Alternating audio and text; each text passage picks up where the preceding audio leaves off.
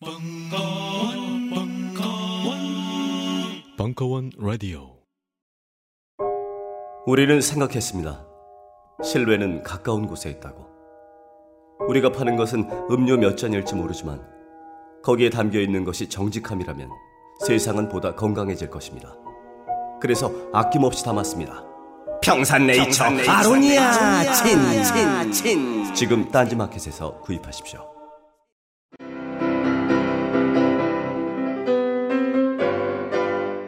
클래식은 너무 멀리 있거나 혹은 너무 가까이 있다.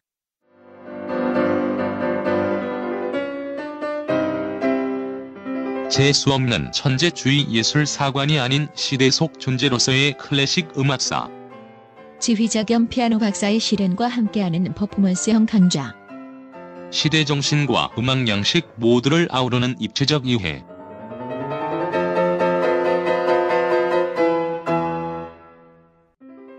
(2015) 벙커원 ultra special 클래식 끝판 48주 과정 강헌, 송창진 클래식 클래식. 자세한 사항은 벙커원 홈페이지를 참조하세요.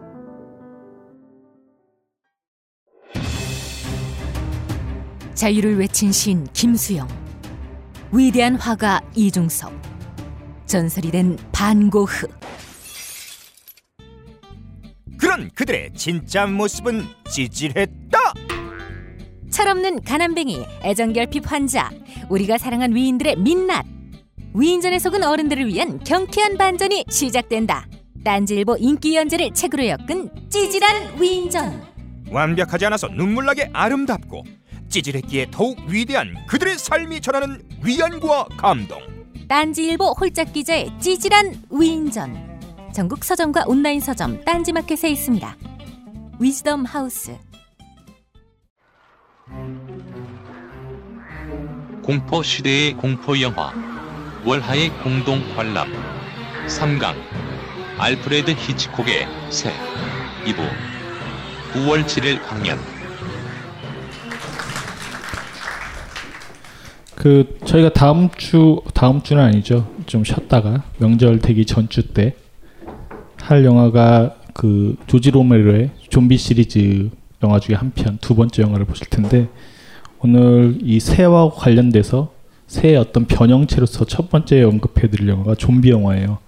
살아있는 시체들의 밤이란 영화에서 보시면 가장 중요한 장면이 그 집을 공격하는 좀비들이 등장을 하거든요. 근데 새하고 치환시켜서 보셔도 전혀 어색하지 않아요. 똑같아요, 심지어. 그리고 여기서도 역시 가족에 대한 서사가 이 로메로의 살아있는 시체들의 밤 1968년도에 만들어진 저- 그 B급 영화이자 저예산 영화이자 흑백 영화인데 그런 부분들의 유사점들을 따로 떼놓고 보시면 아, 이게 좀비 영화니까 새하고는 좀 다른 거 아니야? 괴수 영화 아니야? 라고 생각하실 수 있겠습니다만 가족에 대한 공격이라는 점에서 그리고 그것들이 집을 파고드는 형상들은 조지 로메로가 새를 참 열심히 봤구나라는 것을 명백히 보여줘요. 제가 이제 두 컷을 보여드릴 텐데 하나는 자동차가 불타오르는 장면 탈출을 시도하다가 역시 주유소가 타오르는 장면과 상당히 유사하게 여겨지는 그런 장면이 펼쳐져 있고요. 그리고 나서 집을 공격하는 장면을 보고 잠깐 이야기를 하도록 하겠습니다. 그럼 먼저 로메로의 영화를 보시죠. 그 훨씬 더 더 달라진 지점 중에 하나는 조지 로메로 버전에서는 이 좀비가 새라는 느낌을 그대로 살리고 있는데 더 내부에 침입하는 느낌들을 더 강력하게 해주고 있는 거죠. 그 이유 중에 하나는 좀비는 어쨌든 인간을 닮아 있고 사실 인간 그 자체이기도 하고 더 무차별적이며 그리고 인육을 즐기고 자기 가족을 뜯어먹는 존재로 탈바꿈한 거죠. 그래서 이제 가장 충격적인 장면 중에 하나가 가족 내부로서 내부의 공격자로서의 새 이미지를 강화하는 게 딸 캐런이 자기 부모를 뜯어먹는 장면이라든가 여주인공이 바바라인데 바바라가 아까 이제 갑자기 조니 했었던 그 조니가 영화 초반부에 좀비한테 물렸었던 자신의 오빠인 거죠. 그래서 자신의 그 형제 그리고 가족들에게 공격을 당하고 있는 인간들을 보여줌으로써 어, 새에서는 그것이 더 외부화된 존재라고 했다면 좀비는 인간을 닮아 있다는 이유 때문에 더 내부화된 어떤 공격적 존재로서 탈바꿈하는 데 성공을 하고 있고요. 그리고 이 로메로의 좀비 영화는 새에서도 아까도 말씀드린 것처럼 가족적인 서사라든가 가족의 히스테리 이런 분열 같은 것들이 다뤄지고 있다고 말씀드렸는데 그런 것들을 그래도 끊임없이 외부화시키면서 그 안에 내부적인 문제들을 해결해가는 방식들이 있는데 그때 뭐 예를 들어서 새에서 리디아 같은 캐릭터 훨씬 더 자기 스스로 이 가족들이 깨어질까 혹은 자기가 죽을 희생당하지 않을까 홀로 남겨지지 않을까에 대한 불안 같은 것들은 아까 이제 흑인 주인공이 벤이거든요. 벤한테 총으로 사살당하는 그 남자 백인 같은 캐릭터들은 자신의 안정과 어떤 이기심을 구하는 리디아의 또 변형된 버전 캐릭터라고도 볼 수가 있겠죠.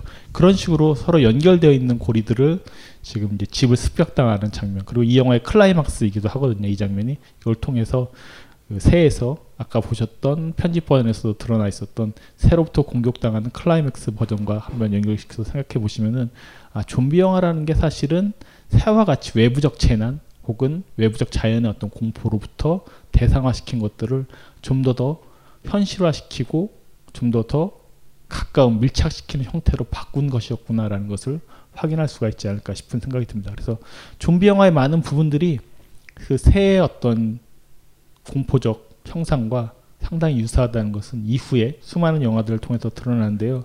그럼에도 불구하고 이제 여러분께서 영화를 보시다 보면 아, 그래서 새는 자연물이고 좀비는 어, 괴수 아니야? 뭐 이렇게 구별하실 수 있을 것 같은데 역시 자연물로서의 어떤 저런 공포물들을 발전시킨 영화 장르가 있었어요. 그게 뭐냐면 조단테가 1978년도에 처음으로 만든 피라냐라는 식인 물고기 시리즈가 있고 지금도 계속 피라냐 시리즈는 나오고 있죠.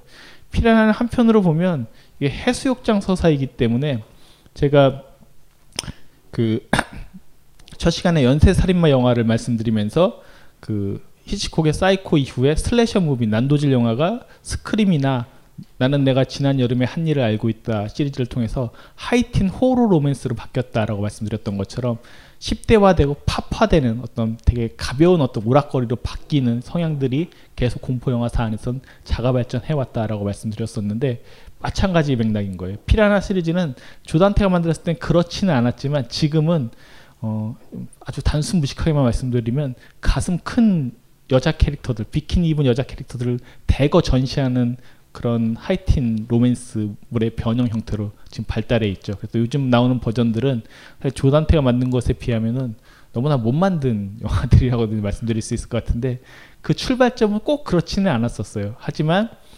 그 피라냐가 갖고 있었던 여러 가지 원형들은 사실은 새에 대한 심오한 해석이라기보다는 어, 종류를 바꿔서 그리고 물속이라고 하는 그 이전에 이미 이제 스필버그가 70년대 초반에 조스를 만들면서 식인물에 대한 수중적 공포들을 확산시켜 놨고 그것들을 하나의 장르로 규범화시킨 이후였기 때문에 조단테는 스필버그 사단에 속한 인물이었었고 스필버그와 함께 초기에는 영화들을 기획을 하면서 이런 피라냐 시리즈의 첫 번째 모티브를 만들게 됩니다. 그 이후에 81년도 작품은 여러분들이 잘 아시는 제임스 카메론 감독이 만드는 것으로 알려져 있는데 본인은 수많은 인터뷰를 통해서 끊임없이 부정을 해요.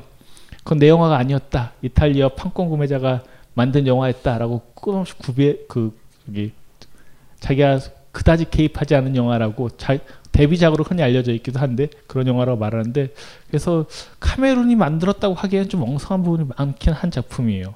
본인은 이제 부정을 하지만 기록상으로는 감독으로 남아 있는 작품인데 81년도 작품도 워낙 못 만든 영화이기 때문에 보여드리지는 않을 거예요.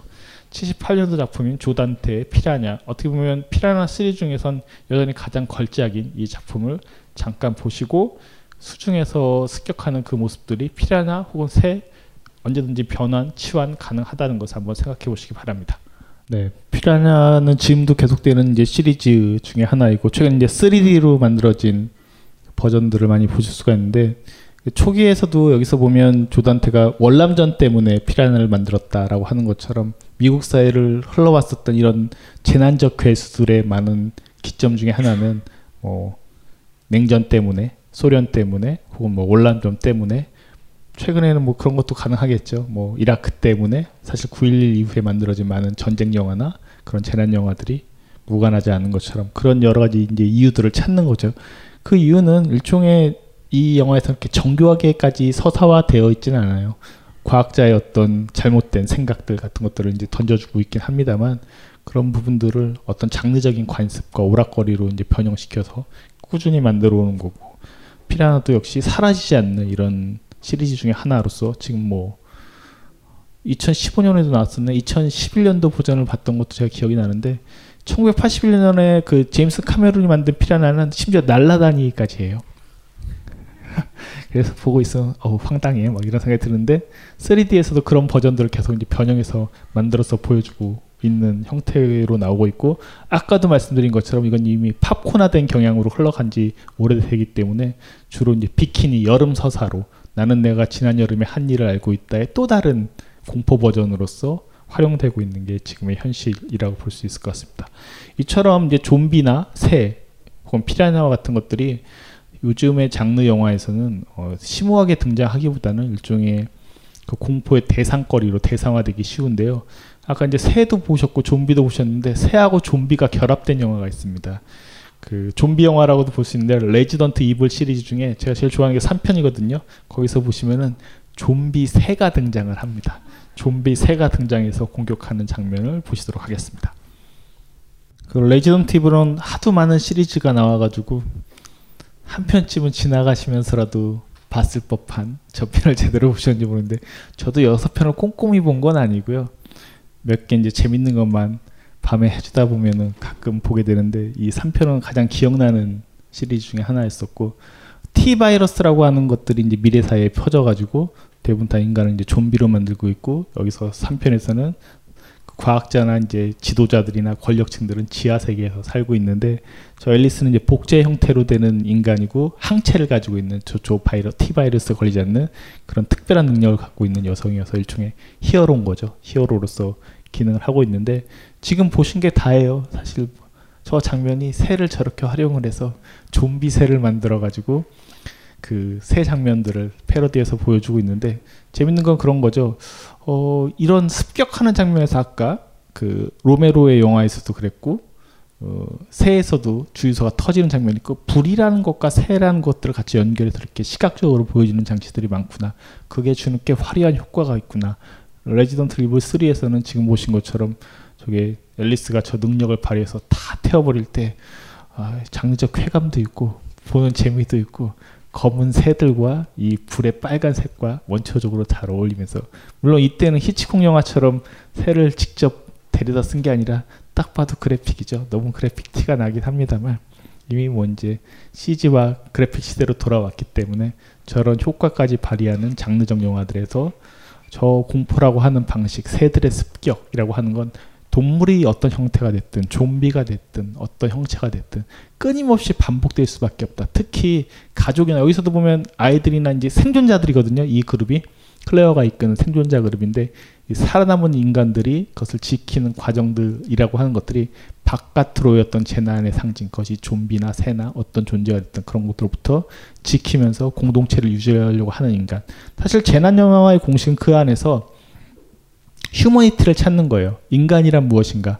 왜냐하면 아까도 2012나 뭐 우주전쟁 같은 영화를 말씀드렸지만 가족에 대한 의미를 찾기 찾는 동시에 좀 더 더 보편적인 서사에서는 아 인간이 이렇게 재앙을 끼쳤으니 사실 환경적 문제와 일상 연결이 될 때는 그 재앙의 주체가 누구냐면 인간이 되는 거예요. 재난을 스스로 불러일으킨 존재로서 인간이 호명되기 때문에 인간이 착하게 살아야 되는구나. 환경 파괴하지 말아야 되는구나. 프레온가스 스치지 말아야 되는구나. 뭐 이런 생각들을 하면서 이제 살게 만들어준단 말이에요. 그런 휴머니티적 가치로 회귀하는 게 사실은 재난 영화의 가장 기본적인 서사라고 볼 수 있는데 히치콕은 그런 점에서 또 하나 다르기도 해요. 휴머니티 가치를 함부로 얘기하는 감독이 아니에요.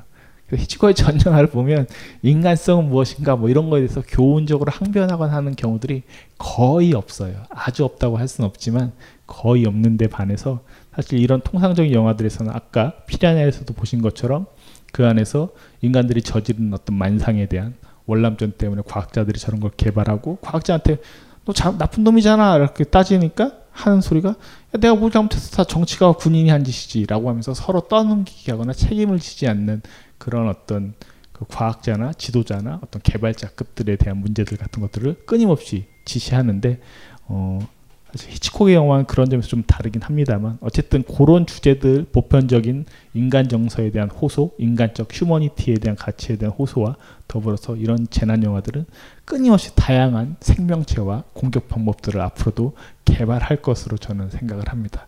앞으로 뭘 보실지 몰라요. 이게 2011, 아 7년도 영화였으니까 앞으로 뭐 또 새로운 것들이 나오거나 아마 이미 나왔는데도 제가 최근에는 블록버스터를 아주 열심히 보진 않아가지고 다 찾지 못하는 걸 수도 있겠죠. 혹시 뭐 기억나시는 거 있거나 또 발견하신 거 있으시면은 나중에 또 따로 말씀해 주시길 부탁드리겠습니다. 제가 오늘은 진짜 열심히 빨리 끝내겠다고 말씀드렸던 것처럼 심플하게 지금 진행을 하고 있기 때문에 지금 23분이거든요. 네. 35분에 다시 뵙는 걸로 하면서 잠깐 휴식 시간을 갖도록 하겠습니다. 그 다음에 보실 영화들은 그 좀 복잡하고 새가 가지고 있었던 더 정교한 정치적, 역사적 혹은 가족적 맥락들을 더 복잡하게 연결하는 영화들이기 때문에 편집분도 조금 길고 조금 더 길게 갖게 할 건데 뭐 질문 다 받아도 오늘은 12시 10분, 20분 사이에 끝낼 거라고 예상을 합니다. 네, 그럼 잠시 쉬셨다가 또 다음 강의 이어가도록 하겠습니다. 그 먼저 질문 주신 것부터 몇 가지 답변 드리고 시작을 할게요. 어, 아까 봤던 게 네. 그 음악을 최소화한 새에서 멜라니의 피아노 연주 장면을 굳이 살린 이유가 있을까요? 어, 그건 그 일단 멜라니였던 부르주아적 특성들을 나타내는 장면 중에 하나라고 볼 수 있어요. 코트도 대단히 무거운 모피 코트를 입고 있잖아요. 그걸 이제 밑이 이렇게 받아주는 장면이 있는 것처럼 그녀의 계급적 특성들을 나타내는데 사실 그때 저녁 식사 초대된 장면이기 때문에 그 식사 장면을 보여줘야 되는데 식사 장면이 드러나게 되면 아마 그 리디아와 그 미치와 멜라니 사이의 삼각관계가 더 강력하게 드러날 것이기 때문에 그걸 일단 거기서는 컷해버렸어요. 원래 영화 전편에서도 안 드러나요. 대신 그 멜라니가 이렇게 피아노를 치는 장면을 보여줌으로써 어, 그런 그녀의 어떤 계급성 같은 것들이나 어떤 문화적 취향을 드러내는 부분이 있고요. 한 가지 재밌는 말씀 드리면은 그 멜라니 역할을 한 그 여배우가 티피 헤드런이라고 하는 새를 통해서 처음 발굴됐었던 히치콕의 마지막 블론드 여배우였었는데 그녀의 딸 이름이 멜라니 그리피스예요. 여배우인 멜라니 그리피스였었어요. 그래서 그 멜라니라는 이름이 그 딸의 이름을 차용한 것이다라는 거 갖고 여러 가지 썰들이 있긴 했었는데 어, TP에 들어는 인터뷰에서 그렇지 않다라고 거부를 했지만 또 다른 기록들을 찾아보면 실제로 딸의 이름을 차용해서 멜라니라는 캐릭터를 만들었다라는 썰도 있긴 해요. 그리고 그 멜라니 그리피스의 딸도 최근에 그 그레이의 50가지 그림자에 나온 여주인공이 멜라니 그리피스의 또 딸이에요. 나름 뭐 우월한 유전자 집안이겠죠. 뭐 어쩌겠습니까? 그리고 이제 티피 헤드는 원래 10대 때부터 모델을 했었던 여배우였기 때문에 히치콕이 이 영화에서 너무나 좋아했던 건 그 티피 헤드런이 갖고 있는 몸의 자세, 모델 특유의 약간 길쭉한 자세, 그리고 그 미치와 처음 만날 때도 미치가 그녀를 약간 관음증적으로 훔쳐보는 장면이 그 카운터에서 이렇게 서 있을 때 약간 기울였을 때 일종의 각선미가 드러나는 자세 이런 것들을 이 영화에서 종종 노출을 시켜서 보여줘요. 히치콕이 좋아했던 부분이라고도 알려져 있습니다. 두 번째 쪽지 주신 게 그 새들은 무엇에 흥분하여 공격하는지가 궁금해요. 빗소리, 단순히 사람. 이 영화에서는 없어요. 어, 그런 부분들이 없다라는 게 가장 특징이라고 볼 수 있어요. 다른 데 계속 어떤 원인들을 찾아내거든요. 그리고 그 이유들 찾는데 새에선 진짜 그런 게 철저하게 안 드러나는 영화라고 생각하시면 돼요. 두 번째, 사람이 사는 마을을 새가 점령하고 결국 사람이 떠나게 된다는 게 어떤 의도가 있었던 건지. 그게 아니라 이제 질서가 교란된다라고 그 카페테리아에 서로 얘기하는 장면이 가장 중요하잖아요. 자연적 질서에 위배되는 상황들이 벌어졌고 결국 새들이 계속 공격하고 점령하게 되면서 그곳은 인간이 이제 거주할 수 없는 공간으로 변모해 가는 거죠. 다른 곳으로 이제 그 이주하고 떠나게 되는 건데 어떤 의도라기보다는 이 영화에서는 자연스럽게 자연이 한 마을을 점령하고 완전히 파멸로 이끌어 간다라는 게 기본 주제인 것 같고요. 지난 시간에 보여드렸던 고지라 같은 영화를 보면 도쿄를 막 파괴하잖아요. 예를 들어서 고질라가 미국 영화에서도 뉴욕을 다 파괴하고 있는데 여러분 같으면 뉴욕에 살아 살고 계시겠어요? 고질라가 시시때때로 등장하는데 다 떠나게 되죠. 그러니까 말이 안 되는 게 뭐냐면 퍼시픽 같은 그런 영화, 그 외계인들이 외계 공룡 거대 괴수들이 침입하는 영화, 길레르모 델토로 영화도 보시면은 근데 사람들이 막 방벽을 짓고 마치 만리장성 같은 거 쌓고 거기서 계속 살아납니다. 말이 안 되는 소리예요. 그런 도시들을 계속 메트로 도시들을 침공하고 있으면 대부분 거기는 일주일 만에 다 빈 곳이 될 겁니다. 그게 현실인데 장르적인 관습 때문에 지켜야 될 게 있어야지 로봇도 출동시키고 뭣도 출동시키고 메칸더비를 출동시키던 아니면 마징가 제트를 출동시키던 출동시킬 거 아니겠습니까? 그러기 위해서 자꾸 인간들이 거주하는 형태로 남는 거지 현실적으로 생각해 보시면 바이러스 하나만 침공해야도 그렇잖아요. 그 에볼라 바이러스 아프리카 지역에 침공했을 때 거기 완전히 다 일단 차단당하고 그 마을은 다 개토가 되거나 떠나버리거나 빈 곳이 돼버린 게 그게 현실이죠. 어, 그래서 어떤 의도가 있다기보다 너무나 자연스러운 것이다라고 말씀드리고 싶고요. 세 번째 멜라니를 욕하는 아줌마 부대에서 파시즘적 요소를 봤습니다. 정치적인 의도가 있었던 거예요. 그게 아니라 마녀 사냥이죠 전형적인. 실제로 이제 미스트 같은 영화들 보여드릴 텐데 아, 쟤 때문에 그런 거야 라는 어떤 마녀 사장의 어떤 메카시즘적인 형태들이 나타나는 것들은 미국 사회가 이미 50년대 지극히 경험했던 것이고 히치콕의 이 영화에서도 그런 메카시즘적인 요소들이 그대로 반영돼서 캐릭터에 부여됐다고 볼 수 있을 것 같아요. 그래서 메카시즘의 가장 희생양이 되는 존재들은 어떤 존재들이냐? 이방인들, 타자들인 거죠. 한국 사회에서도 어떤 문제가 예를 들어 안산 지역에 일어났다 하면 누구부터 족치겠습니까? 이주 노동자부터 먼저 족치겠죠. 그건 뭐 당연하지 않겠어요? 그런 식으로 메카시즘이라고 하는 방식이 한 사회 공동체 내에서 일어난다고 생각했을 때는 그 공동체의 표지를 가장 갖지 않고 있는 존재들, 가장 이방인 같은 존재들을 먼저 악마로 규정하기 마련이기 때문에 그런 원리들이 자연스럽게 그 집단에선 처음 온 여성이 멜란이었었잖아요. 당연히 악마시하는 것들을 볼 수가 있는 거죠.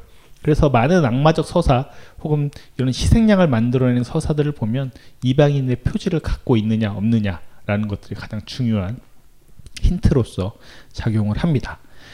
세 번째 쪽지가 새들이 집 주위에 가득 앉아 있는 것으로 공포스러운 장면이 그 흡사 평소에는 전혀 힘이 없어 보이는 일반 시민이 한 번 뭉쳐서 위협을 하면 권력자 입장에서 엄청나게 무서운 존재가 되는 것으로 느껴졌습니다. 마치 프랑스 혁명이나 러시아 혁명 등 이 영화에서 이런 정치적 코드는 없었는지 있었, 있었는지 없었는지 궁금합니다. 어, 없어요. 그렇게 해석하실 수 있는 여지가 거의 없어요. 새들이 어떤 민중이나 어, 어떤 서민들의 상징일 수는 없는 게 아까도 말씀드린 것처럼 재난 영화는 그 자, 재난 자체가 이런 민중 코드하고 연결되지 않아요. 재난 영화에서는 왜냐하면 절대화된 외부거든요. 절대적 타자들이기 때문에 이런 민중이나 이런 서사들이 작동하려면 차라리 좀비 영화에서 작동할 수 있어요. 왜? 인간을 닮아 있기 때문에 내부화된 연결 고리들이 있으면 가능하지만 그 내부와 관련되지 않은 절대적인 대상들에 대해서는 이런 코드들을 작동시키는 게 상당히 무리한 해석일 뿐만 아니라 쉽지가 않은 거라고 생각을 해요. 그래서 이 영화에서도 그런 식으로 새들을 해석하는 경우들은 없었다. 그러면 당하는 사람들이 약 강자해야 되는데 강자냐 아니라는 거죠. 아이들을 학교를 공격하고 앉아 있잖아요. 민중들이 자기의 자식들을 공격하고 있다라고 하면 말도 안 되는 거죠. 그렇기 때문에 그렇게 해석할 수 있는 여지가 거의 없다라고 말씀드릴 수 있을 것 같아요. 그리고 끝으로 하나 더 쪽지와 있는 질문이 아 하나는 아니구나. 하나는 신체 강탈자에 대한 질문이기 때문에 이거는 이따가 말씀드리기로 하고요. 이게 새에 대한 질문이면 보고 바로 말씀드릴게요. 재난 영화 중 질서의 회복이나 휴머니티의 복원이 나오지 않는 그냥 다 사라지고 망가지는 절망을 그린 영화도 있는지 궁금합니다. 어, 제 상황이 절망적인 거라 절망적이라 궁금한 건 아닙니다. 진짜로. 네. 그러시진 않은 것 같아요. 그, 절망적이시면 이렇게 글씨체를 또박또박 잘 쓰실 수는 없을 거라고 생각이 들고 어, 예를 들어서 그냥 지구가 진짜 종말되는 영화들이 있죠. 지구를 지켜라. 혹은 혹성 탈출 1편. 원래 오리지널 1편도 역시 핵전쟁과 관련된 영화잖아요. 혹성 탈출 시리즈도. 거기서 보면 그 찰턴 헤스턴이 우주 비행사로 우주를 갔다가 다시 지구로 아, 귀환 어떤 혹성에 귀환한 것으로 보여주는데 여기서 원숭이들이 점령한 행성인 거죠. 인간은 노예 상태로 되어 있고 오리지널을 보시면은 그때 어 그 여자 그 인간 말도 못하는 인간을 데리고 이렇게 이제 도망을 치죠. 결국 도망쳐서 금지 구역으로 나가는데 금지 구역으로 갔더니 뭐가 보입니까? 자유의 신상이 딱 있는 거 아니에요. 그래서 아니 여기가 혹성이 아니라 혹성은 사실은 일본 번역어인데 다른 이방의 행성이 아니라 지구였구나 그러면서 막 피, 절규하는 장면으로 끝나거든요. 그게 진짜 질서가 회복이 안 되는 거죠. 알고 봤더니 여기서는 절망적인 지구의 모습, 결국 핵을 터트려서 지구가 이렇게 종자가 바뀌었구나라는 것을 보여주는 영화. 그래서 2편, 3편 가시면 뭐 지하의 제국 같은 그 혹성 탈출 오리지널 2편 보시면은 지하 역전 인간들이 핵에 오염돼서 살아가는 존재들이 있고 거기서 또 역시 핵을 결국 쏴요. 그러니까 2편인가 3편에서는 핵이 또 다시 발견돼서 지구가 폭발하는 걸로 끝나는 영화예요. 혹성 탈출 중에 중간에 한번 사라져요. 그리고 다시 과거로 회귀해서 옛날에 그 지금 이제 다시 리메이크가 되는 시리즈들처럼 원래 원숭이가 어떻게 말을 하게 되었는가라는 것을 보여주는 과정들이 펼쳐지고 있어요. 원래 혹성 탈출의 그 시나리오의 모티브가 연결된 건 터미네이터 시리즈예요. 터미네이터 시리즈 1편 보시면 제임스 카메론이 만든 1편 보시면은 그 자기 부하인 남자애를 그 존 코너가 보내는 거잖아요 과거로 자기 어머니를 보호하기 위해서 그래서 그 자기 부하였던 그 원래 좀 나중에 지금 계속 시리즈가 연결되기 때문에 지금 이제 어린애로 등장하는데 존 코너의 그 밑에 있는 부하로 표현되는데 더 어린애가 결국 뭐가 되는 얘기예요? 아버지가 되는 얘기예요. 그게 터미네이터 1편이 갖고 있는 가장 충격적인 지점 중에 하나였었어요. 그 소문에 따르면 아까 말씀드렸던 피라냐 2 1981년도 제임스 카메론 버전을 이탈리아에서 만들면서 이탈리아에서 판권을 사가지고 이제 리메이크 2편을 만들고 있었거든요. 만들면서 모텔에 갇혀서 괴로워하면서 그 시나리오가 떠올랐다고 꿈속에서 이렇게 얘기하는데 약간 뻥인 것도 같고 말을 만든 것도 같긴 한데 어쨌든 그 시나리오의 가장 재밌는 점은 미래에서 과거로 보내서 자기보다 어린 남자가 자기 아버지가 된다라고 하는 그런 그 메비우스 띠와 같은 어, 시간의 패러독스를 다루고 있는 SF 서사를 만들어 놓고 있기 때문에 그게 가장 흥미로운 건데 그게 원래 혹성 탈출에 있는 거예요. 혹성 탈출의 전체 시리즈가 그런 연결고리들을 갖고 있거든요. 과거와 미래의 시간들이 서로 뒤엉켜 있는 구조인데 그 모티브를 제임스 카메론이 터미네이터 시리즈에서 베껴와 가지고 계속 만들어냈고 1편, 2편 만들고 그 이후에는 다른 감독들이 그것들을 계속 이제 연결해 가면서 지금까지 이어지고 있는 서사라고 말씀드릴 수 있을 것 같아요. 네.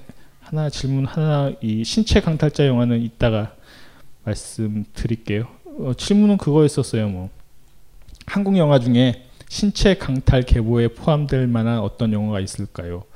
SF적으로는 거의 없는 것 같아요. 이런 호러픽한 물들을 별로 이렇게 많이 만들지 못하는데 우리는 그런 게 있죠. 그 아시아에 있는 거는 그 뭐라고 하죠? 홀령이 더 씌워지는 거. 어, 빙의. 빙의를 다루고 있는 소재가 유사하다고 볼 수는 있을 것 같아요. 그 빙의를 다루고 있는 이야기들은 꽤 있죠. 뭐 여고괴담 시리즈에도 일부 모티브들은 빙의를 다루고 있기 때문에 그런 식의 어떤 호러픽한 영화들에서는 신체 강탈 수준이라고 볼 수 있는 설정들은 있다라고 말씀드릴 수 있을 것 같고요. 어, 계보 영화들을 이어보다 보니 문득 드는 생각인데 영화에서 표절을 어떻게 정의할 수 있을까요? 아, 표절이요. 표절 많아요. 표절을 심각하게 따지기 시작하고 진지하게 물어보기 시작하면 표절은 진짜 많습니다. 그 문제는 어떤 모티브나 원리들을 표절하는 거, 좀 전에 말씀드린 것처럼 혹성 탈출의 그런 시간 개념을 터미네이터 시리즈가 표절한 거겠죠. 표절이라고 시비를 걸면 시비를 걸 수도 있어요. 그래서 종종 그 이런 장르 영화를 만드는 감독들은 판권을 사거나 이런 것들을 해요. 그런 것들이 문제시 되기 때문에 그 터미네이터 시리즈를 살 때도 그 처음에 만들면서 뭐가 문제가 돼서 나중에 기생수 시리즈의 판권을 사기도 했었어 일부러 그 모티브를 빌렸다라고 말을 합리화시키기 위해서. 그러니까 그런 식으로 미국 같은 경우에는 이제 저작권법들이 일찌감치 발달했기 때문에 더 복잡하게 표절 문제들이 계속 있고 그런 걸 위해서 일부러 다른 원작들 설마 그 원작에서 많은 걸 가져오지 않더라도 원래 자기가 참고했던 reference가 했던 더 큰 영화들이 문제가 될 소지가 있으면 오히려 작은 다른 또 싸게 구입할 수 있는 판권들을 사는 그런 전략을 쓰기도 합니다. 법적인 논리로 피해만 가면 되는 거니까 그러니까 그런 해결하는 방식들도 있긴 한데 어쨌든 그 계보 영화들의 기본적인 모티브들은 너무나 이제 많이 알려지거나 누구나 다 알고 있는 모티브들일 경우에는 그걸 표절이라고 하지는 않죠. 그러니까 쉽게 말하자면 비둘기 평화의 상징, 그래서 비둘기 모티브를 또 썼다 해서 이걸 표절이라고 하지 않는 거와 마찬가지로 이미 죽은 상징이거나 너무나 대표적으로 잘 있는 것들은 그냥 약간 공공화시키는 그런 개념들이 또 있기도 합니다. 특별히 어떤 독특하거나 이런 독창성들이 인정되지 않을 때는 표절을 정의하기가 상당히 좀 어려운 측면도 있긴 한 것 같은데 중요한 건 이게 누가 했던 말인지 좀 기억은 안 나는데요. 그 문화라는 것 자체는 사실은 패러디와 모방과 표절의 습성이 있어요. 기본적으로 그럴 수밖에 없는 영역인 거죠. 왜냐하면 하늘 아래 새로운 것이 없다고 사실 독창적인 모티브나 원리들이라는 게 아주 많지 않, 않거든요. 제가 이제 개보 영화들을 보여드리다 보면 예를 들어서 그 좀 전에 보셨던 영화 그 3편 어, 거기서 저거 새 원작자가 혹은 히치콕 재단 쪽에서 얘 표절했어라고 하면은 걸릴 수도 있겠죠. 근데 굳이 그러지 않는단 말이에요. 너무나 유명하고 너무나 잘 알려진 장면들에 대해서는 그것들을 얼마나 효과적으로 창의적으로 썼는가라는 것들을 더 중요시하기 때문에 음, 영화에서는 그런 관용성들이 있긴 합니다. 근데 음악에서는 이제 더 쉽게 규정을 하죠. 뭐 몇 소절, 몇 마디라는 것들이 있고 문학에서도 어떤 문장들에 대한 표절들이 이제 종종 문제가 되긴 합니다만 사실 더 중요한 거는 기본 컨셉과 전체 구조와 얼개들을 그대로 가져왔느냐. 플롯이라고 얘기하는데 사실 플롯을 짜는 게 제일 어렵거든요 이야기 차원에서는. 그 플롯들이 더 중요한 표절의 준거점이 될 수 있다는 생각은 들어요. 영화에서도 그렇게 뺏기는 경우들 어떤 장면을 뺏기는 경우들은 한국 영화에 꽤 많이 있었습니다.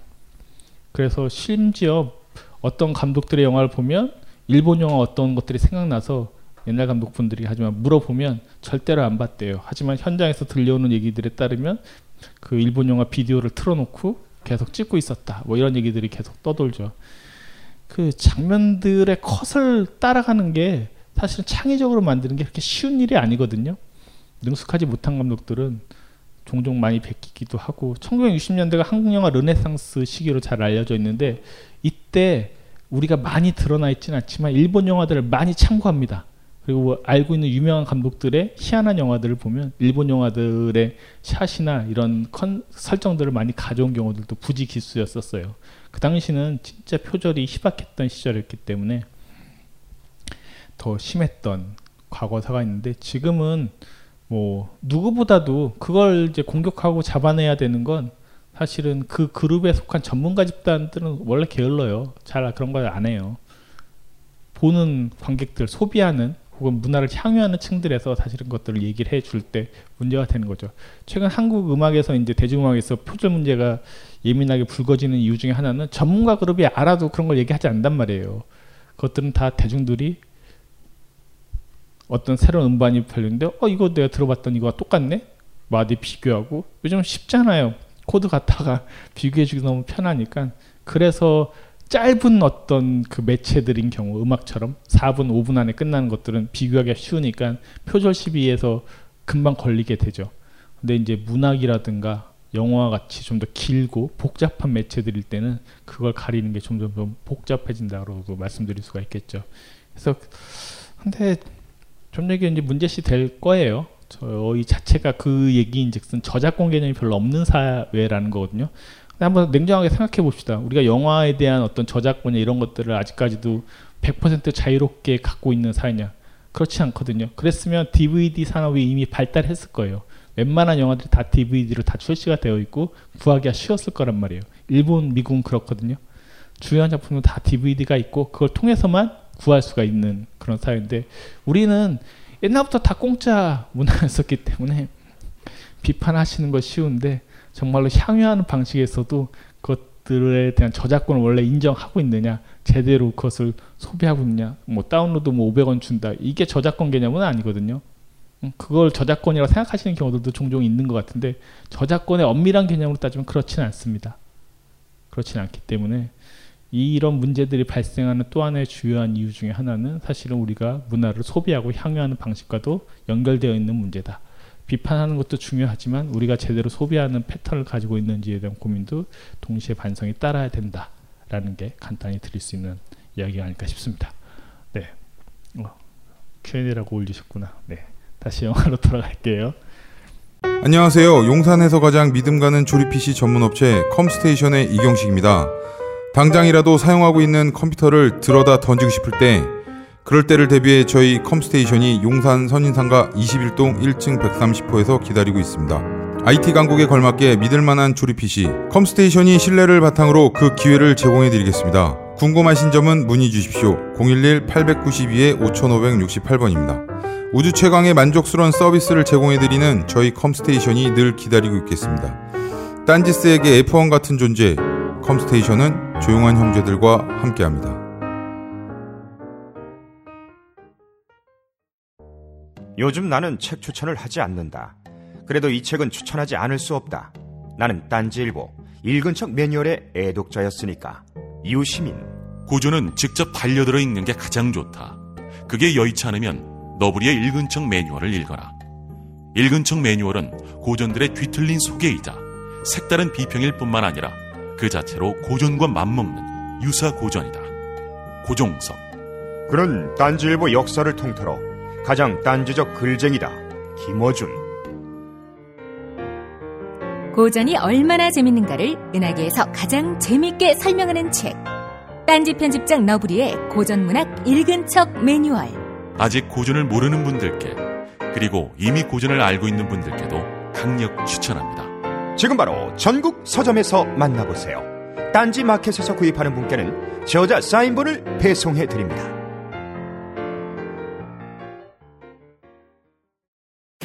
각종 사회 비리에 처절한 똥침을 날려온 딴지일보가 마켓을 열었습니다.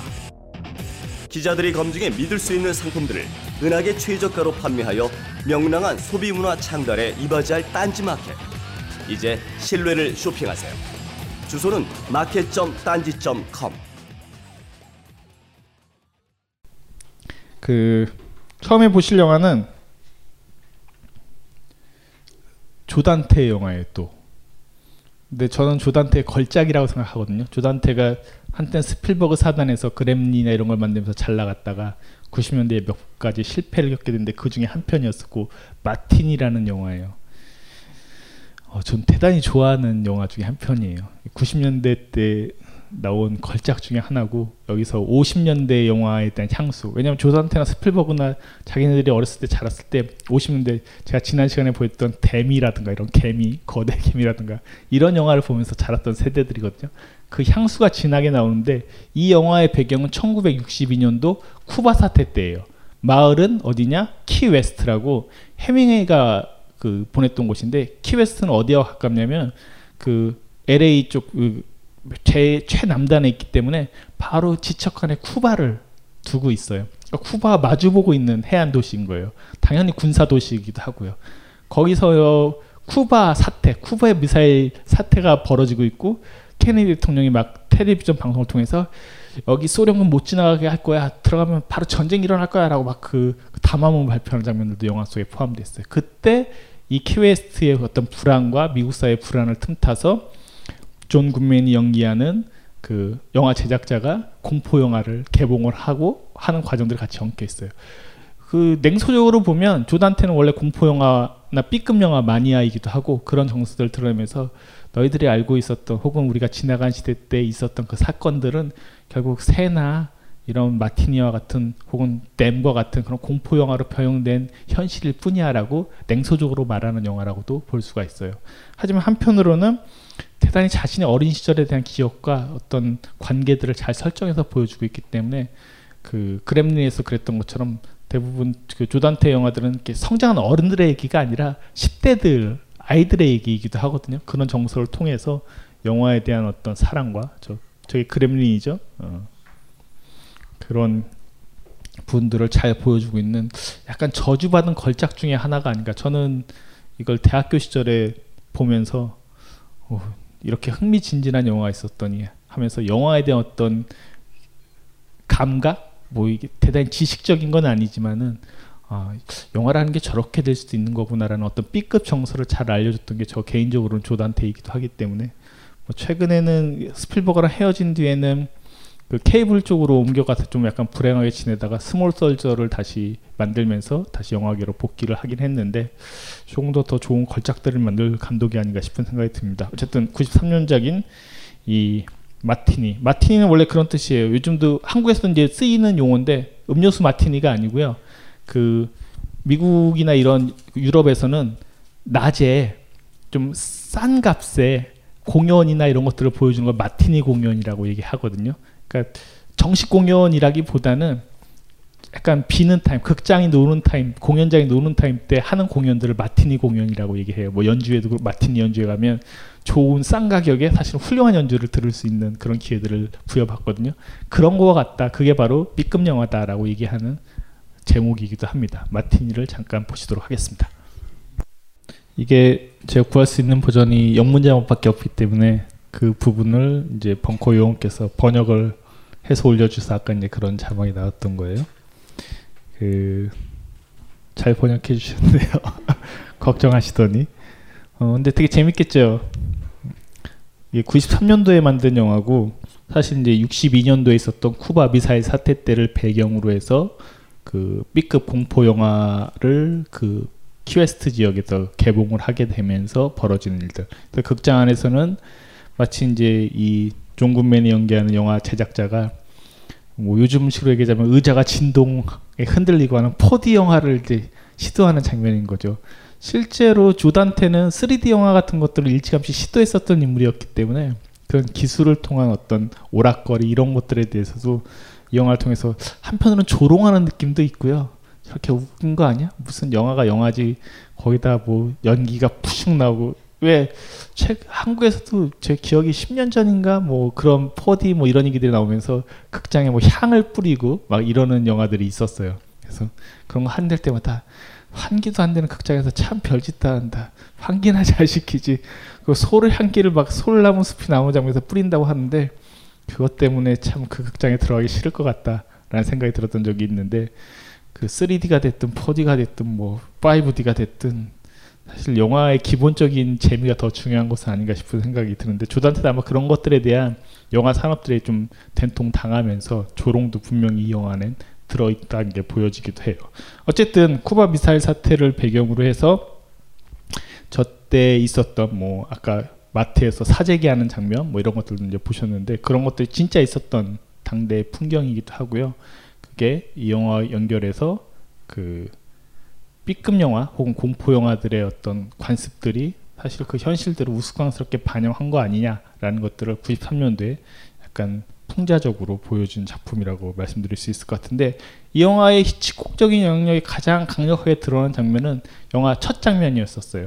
그 영화 제작자가 직접 화면에 나타나서 핵 어쩌고저쩌고 얘기하면서 멘트 하면서 이렇게 설명하는 그 장면은 뭐냐면 히치콕이 1950년대 때 텔레비전 영화 시리즈에 그 개입을 했었어요. 어, 한국에도 DVD로 출시가 되어 있는데 히치콕의 프레젠트라고 하는 선물, 프레젠트 뭐 현재라는 그 단어로 했던 유명한 그 프로그램이에요. 그 영화 그 시리즈를 보시면 텔레비전 이제 방송용을 보시면 DVD도 출시가 되어 있는데 이런 거예요. 뭐 오늘 여러분께서 보실 영화는 뭐 한 남자가 우울한 사연에 빠진 이야기입니다. 뭐 어쩌고 저쩌고 보시죠 하면서 앞에 표지 화면으로 나와서 그것만으로도 꽤 많은 부수입을 올렸다고 알려져 있거든요. 그 시리즈 중에 자기가 몇 편 연출한 것도 한 편인가 두 편 직접 연출하기도 했었어요. 근데 그 것을 그들이 흉내낸 거예요. 저 장면이. 그래서 히치콕적인 그런 50년대 풍경들 그리고 이 조단테 감독이 50년대 때 그런 텔레비 시리즈나 공포 영화 댐이라든가 이런 것들 개미가 나오는 것들 얼마나 열심히 받는가라는 것들이 노골적으로 드러나는 장면이고요.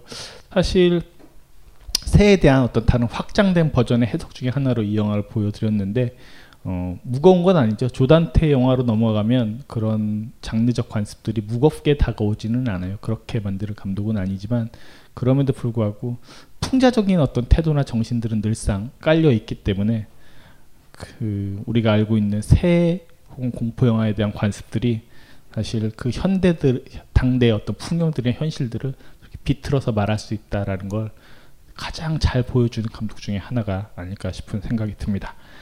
어, 그 다음에 보실 영화는 조금 더 더 긴 영화인데요. 그 2007년도에 나온 어떻게 보면 새를 가장 풍요롭게 해석한 영화이자 어, 기회가 된다고 한다면 이 영화 한 편만 갖고도 계속 분석을 해보고 싶을 정도로 여러 가지 해석들을 나올 수 있는 장면이에요. 미스트의 주된 공간은 마트죠.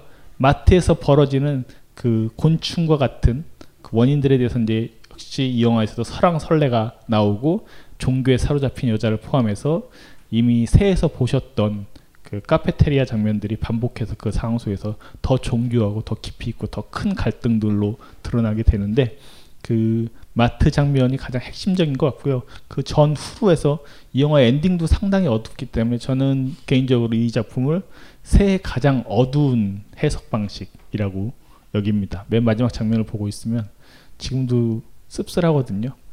그 장면까지 이어서 보시도록 하겠습니다. 미스트 보시겠습니다. 프랭크 다라본트 감독은 스티븐 킹의 원작을 갖고 영화를 잘 만드는 감독으로 알려져 있고 아마 쇼생크 탈출 같은 영화들을 다라본트 버전의 영화를 이미 보셨을 거예요. 미스트 역시 이제 킹의 단편을 가지고 만들었던 영화였었는데 음, 이게 이제 데이빗 살아남은 남자 주인공 데이빗과 그 데이빗의 아들이 마트에서 이제 여러 가지 영웅적 행동을 하지만 그 미친 광기에 사로잡힌 여자 때문에 결국에는 쫓겨나게 되고 이제 차를 끌고 기름이 닿는 데까지 도망치자 해서 가보았다가 맨 마지막에 기름이 끝나고 안개는 걷힐 조짐을 보이지 않자 남은 총알로 이제 자살을 하고 본인도 괴물에게 잡혀먹힐 요량으로 나왔는데 그때 때마침 안개가 거치고 그리고 생존자들이 보이는데 여러분께서 유심히 보셔야 되는 장면 중에 하나가 사실 영화를 처음부터 보면 한 인물을 잊어요. 맨 처음에 보여드렸던 장면에 마트에서 처음 나갈 때 두 아이 때문에 가야 된다고 한 엄마가 그 트럭에 남아 있어요. 사실은 그때 나갔으면 다 죽을 거라고 생각할 거예요. 특히 두 시간 넘는 오리지널 보시면 그 여자가 기억이 안 나요. 그래서 저 데이빗이 왜 나중에 이렇게 망연자실할까에 대한 그 시선적 처리를 더 이해할 수 없는데 자세히 보시면 아이 둘과 그 엄마가 그대로 타서 트럭을 타고 지나가는 게 보여요. 따지고 보면 이 영화가 다루고 있는 공포는 히치콕의 그 새 같은 경우를 한번 생각해 보시면은 어쨌든 공포적 상황에서 가족들이 다 탈출하는 영화잖아요. 재난 영화의 어떤 기본적인 관습이 반복적으로 말씀드린 것처럼 재난이 질서의 파괴이고 질서가 다시 회복되는 과정들을 그린다고 말씀드렸어요. 근데 질서의 회복이라고 하는 것은 가족의 회복이라는 것과 같이 맞물리거든요. 근데 이 미스트에서는 결말이 질서에 회복된 것을 보여줬지만 그 안에서 가족이 회복되는 것을 보여주지 않는 영화인 거죠. 그걸 지웠을 때 그 가족이 파괴된 채 남아있는 가족의 살아남은 자의 어떤 고통과 슬픔과 절망이 무엇인지를 더 큰 공포로 보여줄 뿐만 아니라 카메라의 시점이 바뀌면서 정말 새의 시점으로 그걸 내려다보는 시점으로 우리에게 그 울림을 주는 작품이라고 말씀드릴 수 있을 것 같아요.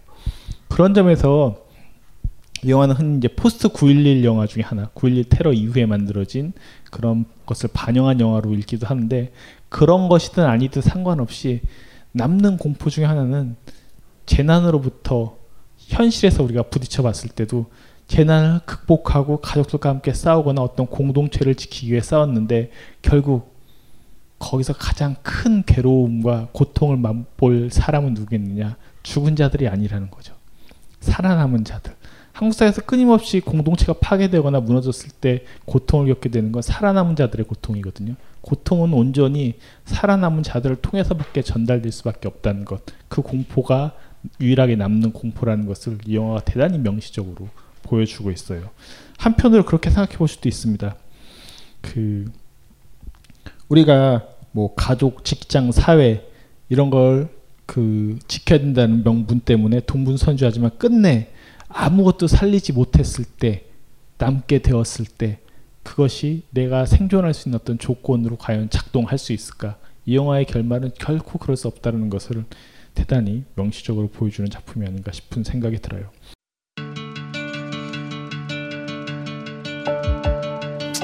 여러분들 좀 더 즐겁게 남은 여러분의 인생 동안 단 몇 초라도 더 즐거움을 기쁨을 가질 수 있는데 조금이라도 도움이 되었으면 합니다.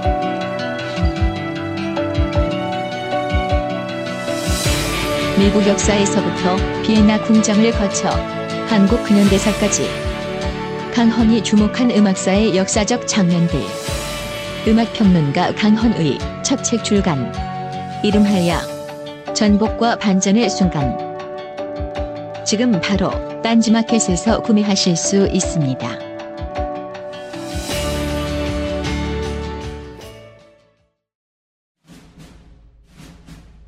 스마트폰의 바이블 벙커원 어플이 대폭 업그레이드 되었습니다. 강좌 및 강의별 결제 기능 탑재 멤버십 회원이 아니라도 벙커원 동영상들을 골라볼 수 있는 혁신. 바로 확인해 보세요. 마트 안의 풍경들은 아까 새 버전에 보았던 것들의 더 깊숙한 버전이자 확장된 버전으로서 종말론자, 불안증 환자, 군인 등등 각각의 저마다의 이야기들이 담겨져 있고요. 아까 이제 군인이 이제 진술한 장면을 보셨지만 그럼에도 불구하고 그게 100% 진실이라고 여길 수도 없어 확정도 안 되는 영화예요. 그냥 그 군인이 경험한 것 안에서 자기가 이제 들었던 버전들을 얘기해 주는 그런 증거라고 볼 수가 있고요. 어쨌든 더 중요한 것은 그 군인이 진실을 얘기했느냐, 뭐 과학자들이 그런 실험을 해서 이런 문제가 생겼느냐, 그것에 대해서 이 영화는 명백하게 밝혀주지는 않습니다. 어, 그장 편집된 것만 보시고 아 이게 역시 또 과학자들이 벌인 일이구나라고 단순하게 생각하시는 게 그 장면이 더 중요한 게 아니라 포인트는 희생양을 또 찾는 메커니즘이 이 영화에서도 작동을 하고 있다는 거죠. 그래서 그 여자의 명령에 의해서 밑에 광신도들이 그 남자를 찔러 죽여서 결국 제물로 삼게 되는데 그 공동체가 어떻게 되었는지는 더 이상 보여주지는 않습니다만 아마 제대로 됐을 리는 없을 거라고 유출해 볼 수 있겠죠. 어쨌든 재난 영화의 가장 큰 공포는 무엇인가? 제가 이제 이 작품을 새 어두움 버전이라고 말씀드렸었는데 그건 결국 살아남는다는 게 오히려 더 공포일 수 있다는 걸 보여준다는 거죠. 실제로 재난을 맞닥뜨리는 게 더 큰 공포가 아니라 재난을 다 겪고 나 홀로만 살아남았을 때 그리고 내가 살아남았다라는 그 감정을 아무하고도 향유할 수 없을 때 그거는 20세기를 통과했었던 인류의 역사가 사실 반복해서 경험했던 것들 중에 하나예요. 홀로코스트에서 살아남은 사람들이 있거든요. 그 많은 사람들 중에서 이탈리아의 작가들 프리모 레비 같은 사람들은 나중에 어떻게 됐느냐 작가로 유명해졌어요. 자기가 아우슈비츠의 경험들이나 그런 그 고통에 대한 경험들을 이것은 인간인가 주기율표 등등의 책들을 통해서 유명해졌을 뿐만 아니라 20세기를 증언한 증언 문학의 대표적 산 증인이 됐어요. 그럼에도 불구하고 프리모 레비는 결국 어떻게 됐느냐 자살했어요. 왜? 살아남았다는 고통 때문에. 나만 살아남았다는 고통 때문에. 그걸 아무리 문학적으로 영화적으로 예술적으로 증언을 한다고 할지라도 내가 겪었던 고통을 그대로 살아남은 다른 사람들과 그 고통을 겪지 않았던 사람들과 향유한다는 것은 불가능했기 때문에 그 외로움, 공포 때문에 결국 프리모 레비는 자살할 수밖에 없었거든요. 결국 전 데이빗이 이 다음 장면들이 이어진다면 자살했을 것 같아요. 그럴 수밖에 없을 것 같아요. 그게 사실은 더 큰 재난이라는 것. 재난 영화 그 자체가 공포가 아니라 재난이라고 하는 그 맞닥뜨린 현실 그 자체가 공포가 아니라 재난 뒤에 남는 것이 산, 홀로 살아남는 것이 더 큰 고통일 수 있다고 것, 더 큰 공포라는 것을 이 작품은 대단히 명백히 보여주는 그런 걸작이 아닌가 싶은 생각이 듭니다. 뭐 여러 가지 디테일한 얘기를 더 할 수 있는데 가장 큰 틀은 이런 지점들이었었고요. 그리고 끝으로 보여드릴 영화가 2008년도 이거 다음에 만들어진 건데 해프닝이라는 그 나이트 샤말란의 최근작 중에 한 편이에요. 어, 샤말란은 식스센스 때문에 저희가 이 준비된 맨 마지막 강연 시간 때 식스센스를 같이 살펴보시긴 할 텐데요. 어, 해프닝은 약간은 욕도 많이 먹었던 그런 샤말란의 영화인데 저는 지금 재난 영화라는 이 관점 혹은 새의 어떤 확장된 변형체라는 관점에서 보면 그 자연의 재앙에 대해서 어떠한 돌파의 방법이 있는가를 영화 꽤 흥미롭게 보여준다고 볼 수 있을 것 같습니다. 이 영화에서 공포의 대상은 식물들로부터 와요. 식물들이 뿜는 어떤 이름 모를 것 때문에 사람들이 미쳐서 자살하거나 죽음을 맞이하게 되는 상황들이 계속 반복적으로 펼쳐지는데 그 식물들이 공격하는 지점이 인간의 사실 감정에 있거든요. 인간이 분노하거나 화를 내는 인간에 대해서 공격하고 있다는 것들이 나중에 결말 장면을 통해서 명시적으로 보여줍니다. 어, 그러면 해프닝을 보시고 나서 이야기를 최종적으로 정리하도록 하겠습니다. 영화가 대중 영화로서 명쾌하지는 않기 때문에 영화가 그 개봉된 이후에 도대체 이 영화가 어떻게 끝난 거지라는 것에 대한 질의가 대단히 많았던 작품 중에 하나예요. 근데 사실 되게 명백해 나오거든요. 반지 아까 그첫 데이트 때 반지 얘기 나오지만 영화 속에서 계속 처음부터 반지가 등장을 하면서 저 식물들이 인간의 분노나 어떤 적개심을 느끼는 인간들을 공격하는 그래서 미치게 만드는 어떤 걸 뿜어낸다라는 거고 나중에 이제 이 집의 주인인 원래 존스 부인도 막 너희들 나가 더 가버려 막 승질 냈다가 밖에 있다가 식물의 공격을 받아서 이제 미쳐서 죽게 되는 장면들이 연결되어 있었던 거였거든요. 근데 그 엘리엇이라고 하는 인물은 이제 너랑 같이 있고 싶어 아내한테 그렇게 얘기를 하면서 나가니까 바람이 부는 상태가 이제 그런 어떤 그 식물적인 화학 성분들이 뿌려지는 순간이라고 계속 영화 속에서 반복적으로 묘사가 되는데 그것에 이제 영향을 받지 않는 거죠. 그러면서 이제 결론이 끝나게 되고 정상으로 돌아오는 게 그 다음 장면으로 이어지면서 영화 끝이 나게 되는데 어, 이 해프닝이라는 영화에서도 역시 그 재난 영화 여러 가지 공식들이 그대로 작용이 됩니다. 원래 이 부부 사이에 갈등이 있어요. 그 저 아내인 그 인물 500일의 썸머에서 봤던 그 썸머죠. 그 유명한 썸머인데 그 썸머가 바람을 피는 걸로 설정돼 있어요. 계속 그 썸머 같은 캐릭터를 저 배우가 자주 연기를 하는데 어, 그래서 그것을 이제 알게 되고 남편이 화를 내고 그런 어떤 부부 사이의 문제 그리고 저 어린아이 제시는 사실은 아까 이제 잠깐 연결됐던 장면에 그 수학 문제를 내던 수학자의 딸이에요. 그러니까 친구의 딸이에요. 근데 이들이 그 제시를 같이 돌보면서 새로운 가족의 형태로 계속 성장하게 되는 것을 그 다음 컷에서 보여주게 돼요. 그리고 새로운 가족의 탄생이 되는 과정이고 가족의 위가 봉합된다는 재난 영화의 서사를 고스란히 반복하는 작품이라고 말씀드릴 수 있어요. 근데 이 작품에서 제가 지금 편집본에서 하나 중요한 컷을 집어넣었는데 꼭 보여드리고 싶었던 게 뭐냐면 그 집에 도와달라고 들어갔을 때 집에서 총만 나오고 터트린 장면이에요. 이건 여태까지 보셨던 좀비 영화든 새에 대한 영화든 그게 뒤집혀진 버전이에요. 음. 안에 있는 게 더 좀비 같은 인간들인 거죠. 안에 있는 게 더 새 같은 인간들인 거죠. 그러니까 샤말란이 그걸 알고 저건 연출했다는 생각이 정확하게 들어요. 많은 공포 영화나 좀비 영화들에서는 집 안에서 그 가족과 공동체를 보호하려고 하는 인간들의 노력과 사투를 다루고 있었는데 이 영화는 반대로 그 안에 있는 존재들이 오히려 좀비나 새 같은 존재들일 수 있고 바, 오히려 밖에서 있는 존재들이 더 나약하고 불쌍한 인간들일 수 있다라는 뒤집혀진 관점으로 보여준다는 점에서 상당히 흥미로운 이 영화에서 딱 눈에 들어왔던 연출 방식 중에 하나였었고요. 그리고 그 식물의 어떤 재난이라고 하는 것들 최근에 이제 많이 만들어지고 있는 영화들 중에 바이러스나 여러 가지 소재들이 어떤 집단적 공포나 확산의 그 주요한 매개체로서 활용이 되는데 어, 해프닝에서는 이제 식물까지 내려감으로써 온갖 종류의 그 좀비 새들이 양산될 수 있겠구나. 이제 새까지도 확장될 수 있겠구나. 그런 것을 상당히 신선한 그 소재적 접근 방식 중에 하나였다고 볼 수 있어요. 물론 계속 반복적으로 말씀드립니다만 이런 영화에서도 소재가 무엇이냐는 사실 그렇게 중요한 문제가 아니에요. 그런 공포의 대상 그리고 대부분 재난 영화에서 공포의 원인이라는 것이 등장을 해도 아주 명확하거나 그것이 정답이라고 확정적으로 말할 수 없는 것이기 때문에 그것에 대응하는 사람들의 관계 회복하려는 노력 질서를 내부적으로 다시 다지는 과정들이라는 게 더 주요한 드라마적 테마라는 것을 다시 한번 강조해서 말씀드리고 해프닝에서도 사실 그런 게 잘 드러나는데 샤말라는 그걸 그냥 아주 관습적으로만 만들진 않아요. 그러다 보니까 어, 이 영화를 한국에서 관객분들이 보시면서 좀 약간 헷갈리시거나 정확하게 저게 어떤 이유 때문에 저렇게 갑자기 쿡 끝나버린지가 이해가 안 되는 거기에 대해서 분노를 느끼면서 식스센스 때는 잘 만들더니 그 이후로는 계속 못 만들고 있다는데 저는 뭐 그 이후에도 빌리지라든가 이런 걸작들을 만들었다고 생각이 들고 어, 샤말란이 좀 약간 좀 과소평가되는 부분들도 분명히 있는 것 같아요. 물론 최근에 만들었던 그 만화 원작으로 있었던 그 영화 뭐였었죠? 라스트 에어밴드였나요?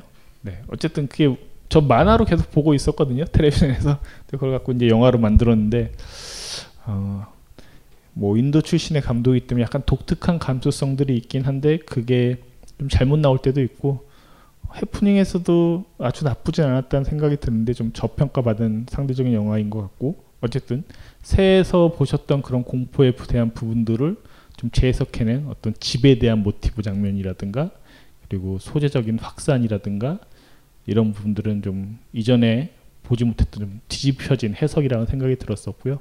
그럼에도 불구하고 재난 영화의 기본적인 가족 서사나 이런 것들은 여전히 들어가 있는 그런 작품이라고 볼 수가 있을 것 같습니다.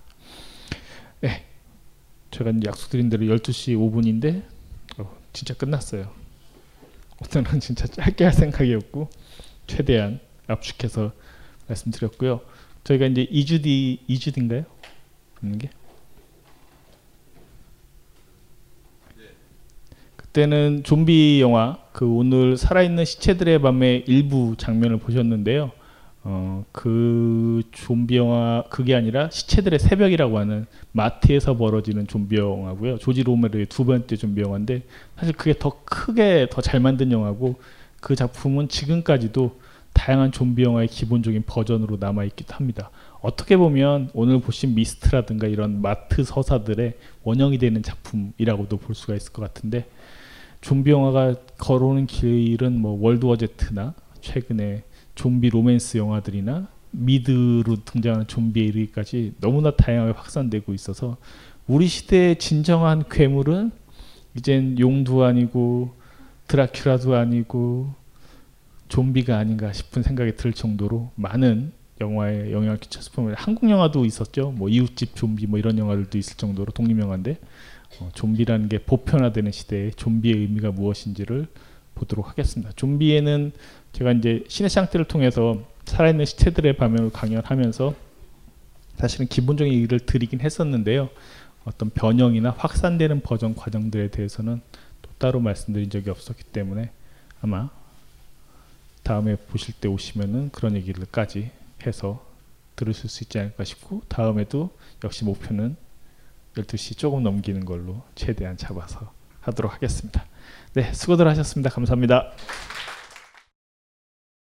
이 강의는 벙커원 어플에서 동영상으로도 시청하실 수 있습니다.